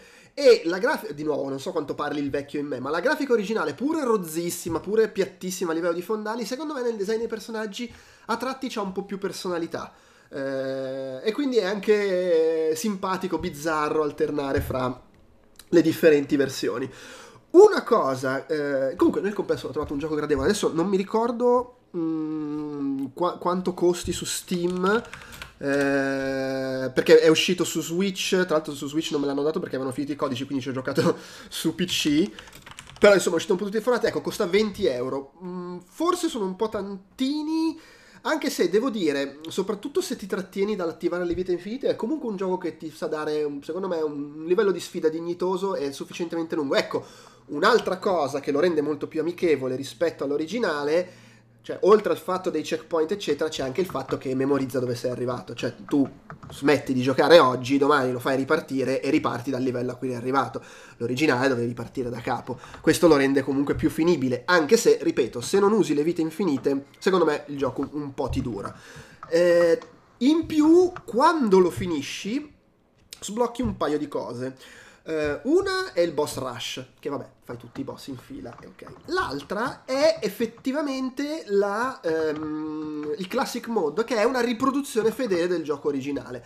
Non è una ROM che gira sotto emulatore, hanno, si sono fatti diciamo lo sbattimento di, di fare la conversione sostanzialmente. Io tra l'altro l'ho fatto partire, mi è partita la schermata del titolo eh, e mi sono quasi commosso perché mi piaceva tantissimo all'epoca questa schermata con le varie immagini dal gioco che appaiono, sembra tipo l'intro di Mission Impossible con le scene da- dalla puntata. E lì c'è proprio il gioco del Master System, cioè la grafica originale, le- l'interfaccia, i menu, le- la mappa sono quelle originali, eh, non è in 16 noni, è in 4 terzi, c'è la classica cornice come c'è sempre in questo tipo di tipo sul, sul Mega Drive Mini che riproduce la cartuccia del Master System con la fascia eh, marroncina con i quadretti sopra, che vabbè comunque è una cosa simpatica, e il gioco è quello, è quello originale ed è quello originale anche come dinamica, nel senso che parti con tre vite, magari ne trovi altre, però quelle sono, quando muori riparti dal livello e quando finisci le vite, suca, devi ricominciare da capo. E questo lo rende ancora più difficile. Poi, ripeto, è un gioco che se impari a giocarci e ci giochi stando attento, arrivi tranquillamente al livello che, che lo, lo finisci ogni volta. Se, c'è, se c'è arrivato io vuol dire che è molto più accessibile di altre robe dell'epoca. Eh, però comunque è sicuramente più impegnativo che nella sua versione modernizzata, contemporanea, che, che lo rende più, più infame, più bastardo. Eh, è una cosa in più, è una cosa gradevole. Diciamo che secondo me, però, nel fatto che sono questi gli extra, emerge probabilmente che è uno studio piccolo, non avevano un super budget, magari non hanno avuto grande accesso da parte di Sega, perché eh, non lo so, nella testa mia la, la, la, modalità classica dovrebbe essere una roba che mi dai da subito e gli extra dovrebbero essere contenuti extra, cioè mi metti che ne so eh, documenti, manuale, dietro le quinte, un po' di, di cazzatielle tipo gli extra del DVD e qui non c'è nulla in questo senso. Poi non ho idea se sia una roba che avrebbero voluto fare e non gliel'ha permesso Sega o se non c'erano il budget, il tempo, le risorse, quel che l'è, però il gioco è tutto lì cioè è il gioco rifatto con tutti gli accorgimenti detti prima e in cui puoi sbloccare la modalità classica che è una conversione, un ar- non arcade perfect, console perfect si dice, perché arcade perfect è quando è uguale al qui no, quando è uguale al Master System è la conversione Master System perfect. eh, eh, tra l'altro non lo so se sia effettivamente perfect, immagino che non sia un grosso problema farlo con i mezzi di oggi, per quelli che sono i miei ricordi mi sembra identico, poi vai a sapere eh, e però non c'è altro, che magari è un po' un peccato, anche perché comunque sono, sono 20 euro e non lo so, mi viene da pensare che ci si potesse mettere qualcosa di più, però non ne ho idea, cioè adesso non voglio neanche mettere becco a livello loro, finanze, cose. Comunque, se interessa come, come operazione, come produzione, come roba un po' in stile Wonder Remake, ecco, se interessa giocare o rigiocare ad Alex Kidd, secondo me questo è un ottimo modo per farlo è un modo, modo, amichevole per farlo e comunque dentro poi sblocchi anche la versione originale perfetta o simile e quindi hai anche quel contenuto lì. Eh, per il modico prezzo di?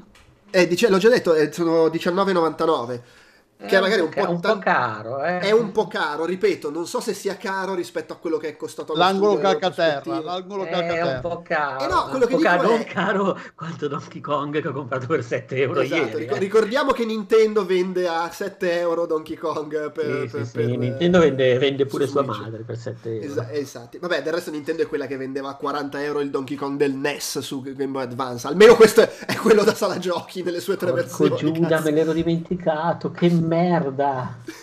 Ma perché, Nintendo, perché Nintendo passano per i buoni? Io non la capisco. Cioè, vengono dalle carte da gioco della Yakuza.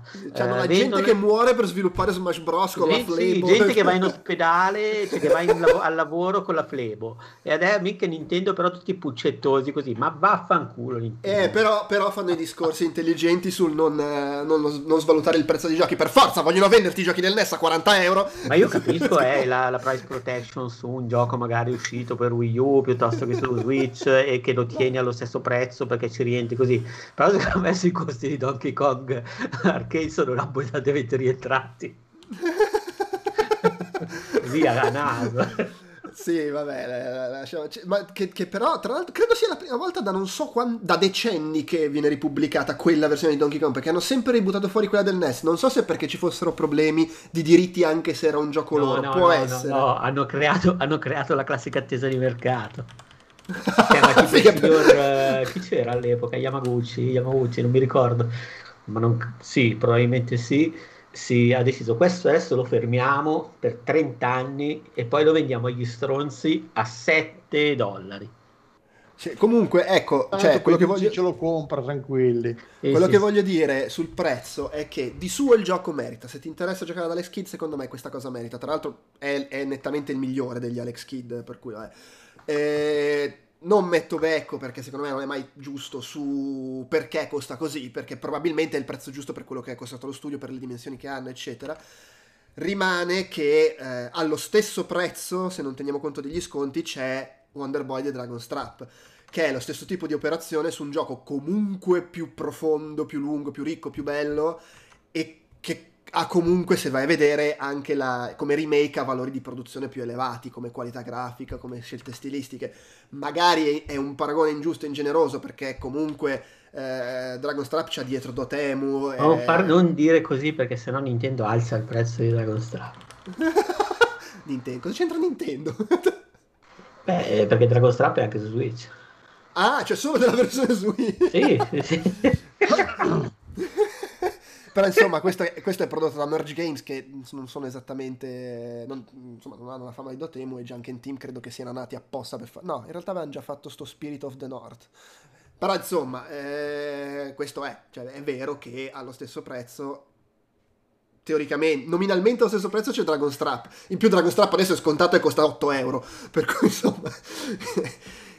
Però vabbè, eh, che, che ci dobbiamo fare? Di base, secondo me, chi è interessato. A me fa... sai cosa, cosa, ho trovato buffo? Vedere gente che vede il trailer e dice: Ma lo trovo un po' legnoso. Eh... Cazzo, ho capito. Se fai il gioco che ricalca, anche se gli rifai la grafica, ma stai ricalcando il gioco vecchio, era legnoso. Alex Kidd per Master System, non è che se ne può uscire sta cosa. Eh, eh l'operazione è quella. Però, che, che devi fare? Sì, sì. Vabbè, eh, ed è disponibile su tutti i formati, perché c'è su PC, c'è su Switch, c'è anche su, su PlayStation e Xbox, quindi insomma comunque esiste. È tutto, ho, ho detto quello che avevo dire su, su Alex Kidd. Eh, direi che possiamo, che possiamo, salutare. Tra l'altro, io in questo momento, per puro caso, sono capitato su questo articolo eh, su nextshark.com. Nintendo non sarebbe esistita senza la Yakuza. Leggetelo. e non sto scherzando. È Google, è Google che ti propone le cose. No, no, per, ma, ma, veramente, cioè, perché io stavo cercando solamente Yamauchi perché volevo vedere se eh, le foto, cioè, volevo ricord- non mi ricordavo più che faccia avesse. E in quel momento, proprio a lato, mi è uscito quell'articolo lì. Pensa a te. eh, vabbè, oh, che, che, che, che, dobbiamo fare? Cioè, c'è proprio la Yamauchi di fianco a uno Yakuza. Ah. Saluto a a Yakuza che ci ascolta. Dai, facciamo come al solito che prendo io il controllo per, per i saluti. Vai, vai. ok, va bene. Allora, grazie a chi ci ha seguito in diretta, a chi ci ha ascoltati in differita. Ricordatevi sempre di cliccare dappertutto, anche cose che non c'entrano quando voi cliccate. E ehm, che altro? Eh, ci rivediamo, ascoltiamo la prossima settimana con Outcast Weekly. Tra l'altro, a seconda di come mi gira, potrei decidere che la prossima è l'ultima puntata prima della pausa estiva, o la penultima. o è la penultima o è l'ultima, vediamo sul momento. e, ehm, e e, e, basta perché non credo che registriamo altro, altro, questa settimana, mentre la prossima settimana registreremo eh, Retroutcast su Donkey Kong. Registreremo, prima, anche, ecco... registreremo, anche, il nuovo tentacolo, lo dico adesso in anteprima, ah, con, che sarà un'intervista con eh, gli sviluppatori di Forza Reply, più di un, cioè verrà okay. parte del team e parleremo di Soulside. Soul, ven- Soul venerdì invece c'è Outcast a fumetti in realtà. Eh, allora, slitterà settimana prossima, a meno che i ragazzi non decidano di farlo lo stesso senza di me perché sono male. Mi raccomando, non avvisatemi di queste cose. Eh, eh, ma no, ne abbiamo parlato nella chat di Telegram. Ah, quella che sai che io non seguo e che ho silenziato. Sì, però non, non avevamo ancora deciso la data, eh. comunque ancora in forse. Beh, insomma, è mercoledì pomeriggio, magari potrei, potrebbe interessarmi sapere se venerdì lo fate una... No, stai calmo. Figa, i bambini, cazzo, ci avete bisogno del guinzaglio. Ma siamo ancora in, in onda? Certo che siamo ancora in onda. Ah. No, vabbè, no, ecco, colgo l'occasione per ricordare a chi magari non ha visto che per il Retroutcast su Donkey Kong facciamo la sfida al punteggio. Tra l'altro vedo che Tanzillo in chat ha detto che è arrivato a 9800 e eh, poca cosa Tanzillo, mi spiace. quindi anche chi ci segue, se vuole partecipare, mandateci lo screenshot del vostro punteggio.